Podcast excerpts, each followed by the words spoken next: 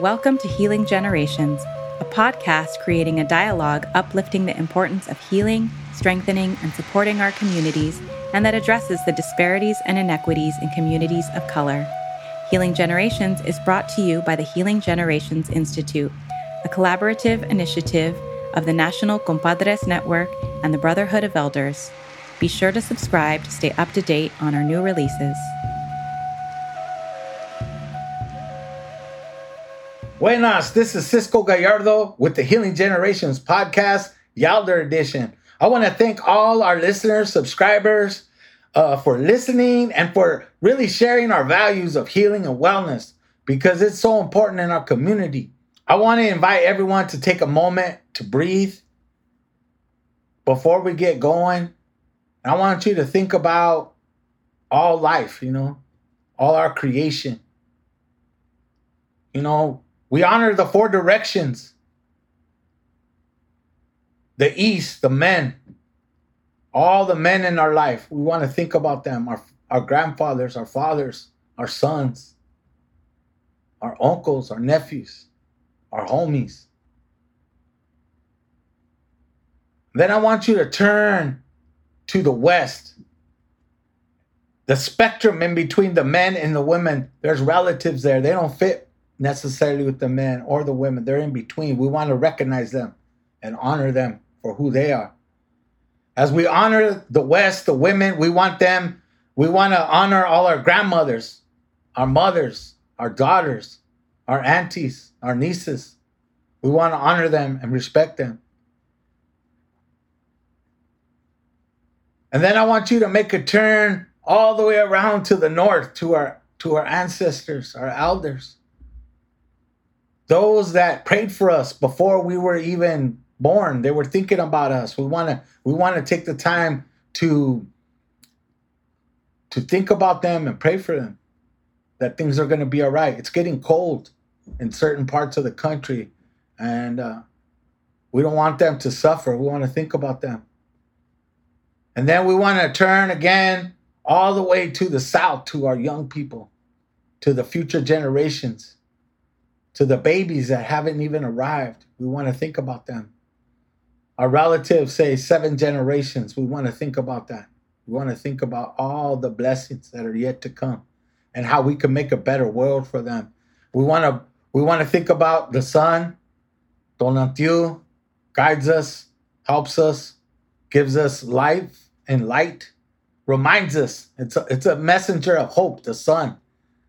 No matter no matter what happened in your life, there's always a new day. Take the time to thank the Creator for that. And then touch Mother Earth, Tonantzin. Think about all the struggles, the climate change all around the world, our relatives, our island relatives who are who their islands are getting they're getting inundated with water. We want to think about them.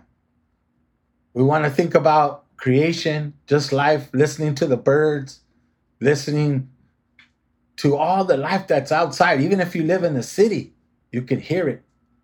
We want to think about that too. I want you to take a breath in, think about life in a good way.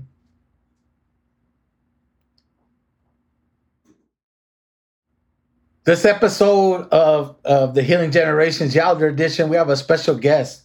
I haven't known him that long, but what I've seen of his work and and the times I've been around him, I've seen a lot of goodness, a lot of healing, a lot of beauty. And his name is Luis Ruan. I want to give him a chance to to tell us a little bit about himself. Can you share a little bit about yourself, your family, your background, your journey up to this point in life? Well, thank you for inviting Cisco. It's good to be here. Uh, my name is Luis Ruan. Uh, originally, I grew up in, in San Diego, in a place called National City, California and I've been here, but most of my life I've lived in LA, worked in LA, worked with Jerry, worked with uh, Homeboy Industries, worked in, the, in probation. I worked for the probation department for 10 years, worked in the prison system as well. Um, my family is from uh, Michoacan. Uh, they're Purépechas. On my, my grandfather's side, they still speak the language there. I remember going there as a kid and walking down the street and they would like speak Purépecha. I go, what the heck is that, man? you know, until I didn't know what it was. That just people spoke differently. but we would go there and every summer, and uh, yeah, I worked in, in LA most of my my, my life, and um, and my family. I have two sons, Nico, Gabriel. Uh, they're young men, and uh, yeah, you know that's just part of who I am. What are the lessons that you learned from your culture, your family, or life experiences along the way, and how has it helped you in your own healing and development? Uh, like some of the lessons, you know, that I learned. There's been a lot of lessons, good good lessons.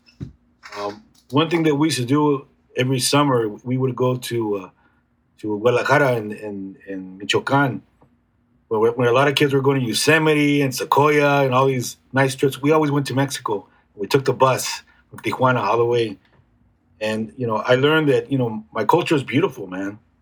I learned that uh, the people there are very hospitable. Um, and there, there's a lot of uh, beauty in the culture and how how you know we treat each other and you know i didn't really understand my native part growing up but I, it was all around me it was all around me and especially in michoacan because they still speak the language there and, some of the lessons i learned is just uh, you know from uh, from growing i grew up in national city and i always felt like I never fit into to what was going on. You know, high school kids. You know, guy, a lot of my friends were getting drunk. They were doing all these things. They're into drugs, and I, I always felt that I didn't fit in. Um, but you know, uh, I, I uh, when I was uh, in my twenties, I ended up on the Navajo reservation doing some lectures there.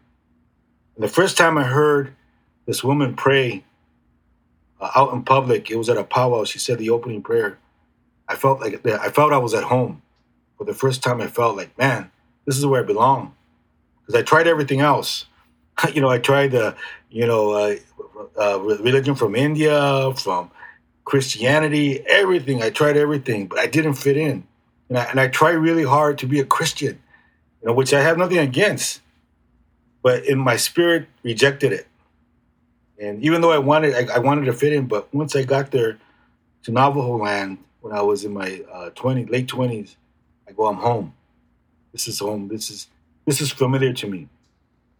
So tell me a little bit about what you're doing now. I mean, including how it started in Navajo land and how did it get you to this point and and and where did what are you doing with those life lessons and how did you build on that first connection that you had? Yeah. So I, I, with me, what's what's been really interesting is whenever I've seen something or I wanted to do something, it would happen. I, I was taking young men um, to uh, to Colorado, close to where, where, where you grew up, to go to the Ute Reservation, and we were on our way back, and we stopped, I think, in Kayenta in, in uh, Arizona, and I looked beyond the horizon, and it, it was Navajo land. I said to myself, one of these days I'm going to work here. A year later, I was working there. You know, I remember I was in Canada. I was uh, visiting some friends there. I looked over the mountain. I go, you know, I want to work here. 1995, I worked in uh, British Columbia with First Nation folks, the Secwepemc, Kamloops, Okanagan people, and then eventually Alberta. Uh, it's been a journey it's been a journey, and sometimes you know it's it's out there. The journey is out there, and it's it uh you just follow it. And I've learned a lot. I've learned a lot about you know I, I worked with young men that were involved in gangs. I traveled all over the place, lecturing on that, helping people develop programs. Um, now I'm doing restorative justice practices, but I think I've always been doing it, and I, I've seen a lot of Native people, you know, having talking circles and healing circles and, and doing it and also the ceremonies. But what, what, what I learned most is like when I when I went up to Navajo land, you know, so these medicine men they came up to me and they they said, "We're glad you're here, but what are you doing to help yourself? Mm. What are you doing to heal?" I go, "Heal? What do you mean heal?" He goes, "Yeah, because you're like a wrecked car. you know, you, you, you need some you, you, you need some work." And I, and I never thought about that. I never thought about. I just thought that you you you work hard, you do your best, but there's also another part where you got to take care of yourself, and you got to heal. And you and I talked about that earlier. That the healing is ongoing, man. You know, we we always pick layers, layers, and you know, I, I do a lot of coaching with people, and you know, and I I tell people sometimes you don't get that you don't get it yet they go, what? I go, yeah. I go, you know, it's okay. I've been through the same thing. There was parts when I was younger that I didn't understand. I wasn't ready to understand certain things about myself. But when you do, different level of healing, you know, starts when you do that.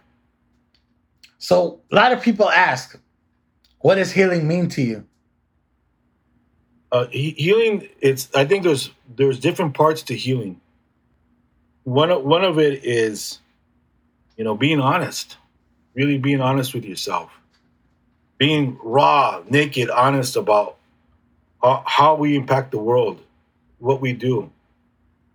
And another part is believing and accepting that things are going to be different, that, that you're worthy of healing. You got to have that. Like, uh, you know, I have clients that ask me, hey, can you help me? Can you work with me? And uh, I said, okay, I got one question to ask you. Do you believe that you're worthy of healing? Um, I got to think about that, sir. I'm not sure. Okay, call me in three weeks when you're ready. But that, that that's the first part, and and the other part is like uh, the wings of an eagle. One wing represents doing the work, action, movement, because we got to do the work, right? And the other wing represents faith, belief, acceptance that you're worthy of that. So they work together. You can't just do the work and get off the ground like the, the eagle. You need both of them. But once you use both of them, they, they synchronize and you can see things better once you do that. And I, I worked with a lot of, see, this teaching here, the young people taught me this. They gave me this teaching because I would see young people that did the work. They did everything I did. I had one guy, I moved him to Navajo land to go to school there. He got straight A's. Everybody loved him but he believed that he was an ugly, awful, not worthy of, of healing person. So it caught up with him. He started. He had a relapse. So I think you, you need both of them. And there's, I don't. Th- sometimes healing does not. People think to think, oh, I want to heal and things are going to get better. No, sometimes you just got to manage it. It's a it's a lifetime experience. I just interviewed a, my friend Amber Dion, and she asked her dad the same question because he was in the residential schools. He said, when, when, when is healing going to be completed for you? And he said, when, when, when I'm buried, mm. that's when it's going to be complete. So it's an ongoing process. But the more we heal, the more we're able to love, the, the more clarity we have, the more balance that we are, what we're in. Because it's important because if not, if we don't heal, um, that stuff, that unresolved pain gets spilled spills out in your work, in your relationships. It spills out. It comes out. And we see people like that all the time, right? We see people like that that like, man, brother, you need some healing, man. You need a counselor. You need somebody to to talk to. But you know, but once we resolve that, or even just manage it and acknowledge it, that's a good step. So healing is a, it's uh, it's it's pretty powerful, man. It's I could go on hours talking about that. But I, I learned from working with people, and I learned watching myself, observing myself, go through it as well. Yeah, healing's a journey. There, there's no shortcuts in healing, and and you're so right. I'm glad you said that because about uh, about healing, you have to manage some of your trauma. You're not totally gonna forget it. You're not totally gonna get over it. It hurts, and uh, maybe at times you're gonna you're gonna not think about it, but there'll be times where it comes up, you know, um, especially in the work. You know, I've seen a lot of my friends die. I've seen a lot of uh, young men, young men and women die through barrio violence, through drug addiction, through domestic violence, things like that. And sometimes, like I become numb to it, but other times it, it really hits me in a place that I didn't even think about. I think about my own mortality, think about my own my homies, my experiences, and it really shakes me to the core, even though I've been away from that forever. And I realize I'm doing exactly what you said. I'm managing it. I might not, there are days where it doesn't impact me as much, but there's days where it does. And I think a lot of young people, a lot of people in this, with this podcast centers around the elders. You know, we're not quite elders yet. We're still working. We're still not, we're still doing the work. We're still here. And and not that elders don't do the work, but they do different kind of work, right? I feel like the elders that I'm talking about are not just older, but they have a wisdom and a way about them. You know, a lot of times people put them on a pedestal, but a lot of my elders always taught me follow the way, not the man, not the woman. Follow the way, follow the teachings. You're gonna be all right. And with that, Right. And with with that question, I want to ask you, you know, what counsel or advice would you give others in their own health and healing? I mean, you talked about first taking accountability, about believing in your in your trauma, but that believing in that you can heal. And there's a lot of people out there that they don't even know where to start when it comes to that. You know, you get that far and now what? You know what I mean? Like they think, oh, can I go to one ceremony? I'm gonna be healed. I'm gonna go to a sweat, and that's it. Yeah, you know what I mean. But what advice would you give? And for those that are practitioners, those that are doing the healing work, you know, how how do they manage their own trauma from your perspective? Yeah, yeah. You know, and, and I got this. Uh, I was on the on the. I went on the hill. I fasted, and, and this came to me and uh, first, you know, I talked to my my elder, and he says it's okay for you to share it. Maybe you're supposed to share it with people, and and it's this, it's real simple, something very simple. It's about harmony and balance. You know, um, you know, when when when we're centered, we're right in the center. We we have clarity. We're able to love. We're able to accept. We're able to see things better, um, and we we could, we get respond to our triggers. We're not as reactive, right? But when you're off balance, what takes us off balance is, you know, jealousy, anger, pain. Sometimes you chase it or it chases mm. you and you're off balance. But being off balance is balance because we need to be off balance sometimes to learn. And so, so the thing is, like for people like us that we do this work, it's an ongoing thing where, where we where we go in and out of being centered. And you know there's there's there's things i call them you know uh, i have a way of uh, connecting with certain things that help me stay balanced. Like i love the beach man. Here in san diego we got some really cool mm-hmm. beaches. I go to the beach and i pray. I cry. I engage with creator. I go to the mountains you know. I'm always i'm always hiking. Uh, you know i, I was uh, Uh, uh, during the pandemic, this guy, his name is Chino from Homeboy Industries. He mm-hmm. calls me. I don't know if I get cut uh, but yeah, uh, uh, you laugh, so maybe um, it's all good. Yeah, yeah, yeah, so so so he calls me. He goes, "Hey, Louis," because you know everybody they call me Luis or Louis. He goes, "Hey, Louis, how you doing, man?" I go, uh, "I'm doing pretty good, man. How you doing, Chino?" He goes, "Hey, Louis, I'm fucking lonely." I go, "What?" I go, what's going on? I'm, I'm here in rehab. I miss my family. It's a freaking pandemic. And I, I go, let's talk about that, Chino. What's making you feel lonely, man? What's, and we had a really good conversation. And then I sat down on my couch. I said, you know what? I'm fucking lonely. you know, uh, if I'm if I'm honest, because yeah. you know the pandemic, you know, and, and, and, what is it? What is it that makes me feel that way? When don't I feel that way? I don't feel that way when I'm praying. Mm-hmm. I don't feel that way when I'm in the ocean. I don't feel that way when I'm around people I care about and I love. I don't feel that way when because I'm a musician when I'm doing my music. So it's about connecting. You know, having that connection, that constant connection.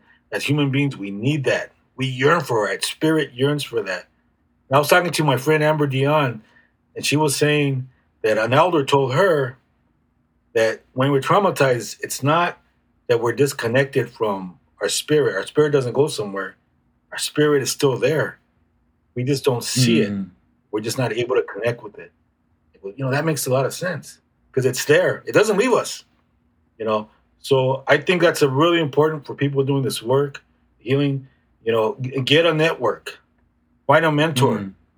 You know, I, I, I do I do writing workshops during the pandemic. I did circles. I, I got to invite you, Cisco, to the circles. Uh, so don't wait for somebody to do it for you. Go out there and create it yourself. Do it yourself. You know, and and uh, I think uh, another part of healing is that when people get depressed, you- you're depressed because you're not doing what you're supposed to be doing in Mm. life. Your spirit's screaming at you, say, "Hey, man, get get off your ass and do what you're supposed to do in life. Your sacred journey, Mhm. right?" And uh, you know, I, I had a dream one time, and I was between dreaming, waking up. Something said, "Be be fearless with your purpose." Mm. I go, wow, yeah, be fearless with your purpose, you know. So whatever it is that we need to do in life, and we know it, if we pray enough and meditate, like you know what you got to do, do it, man. Be fearless. Be a warrior with that, you know. And you know, like I did a podcast. I have a podcast as well. I was afraid to do it because of the rejection, and you know, I stutter sometimes, and uh, so, but I did it anyway.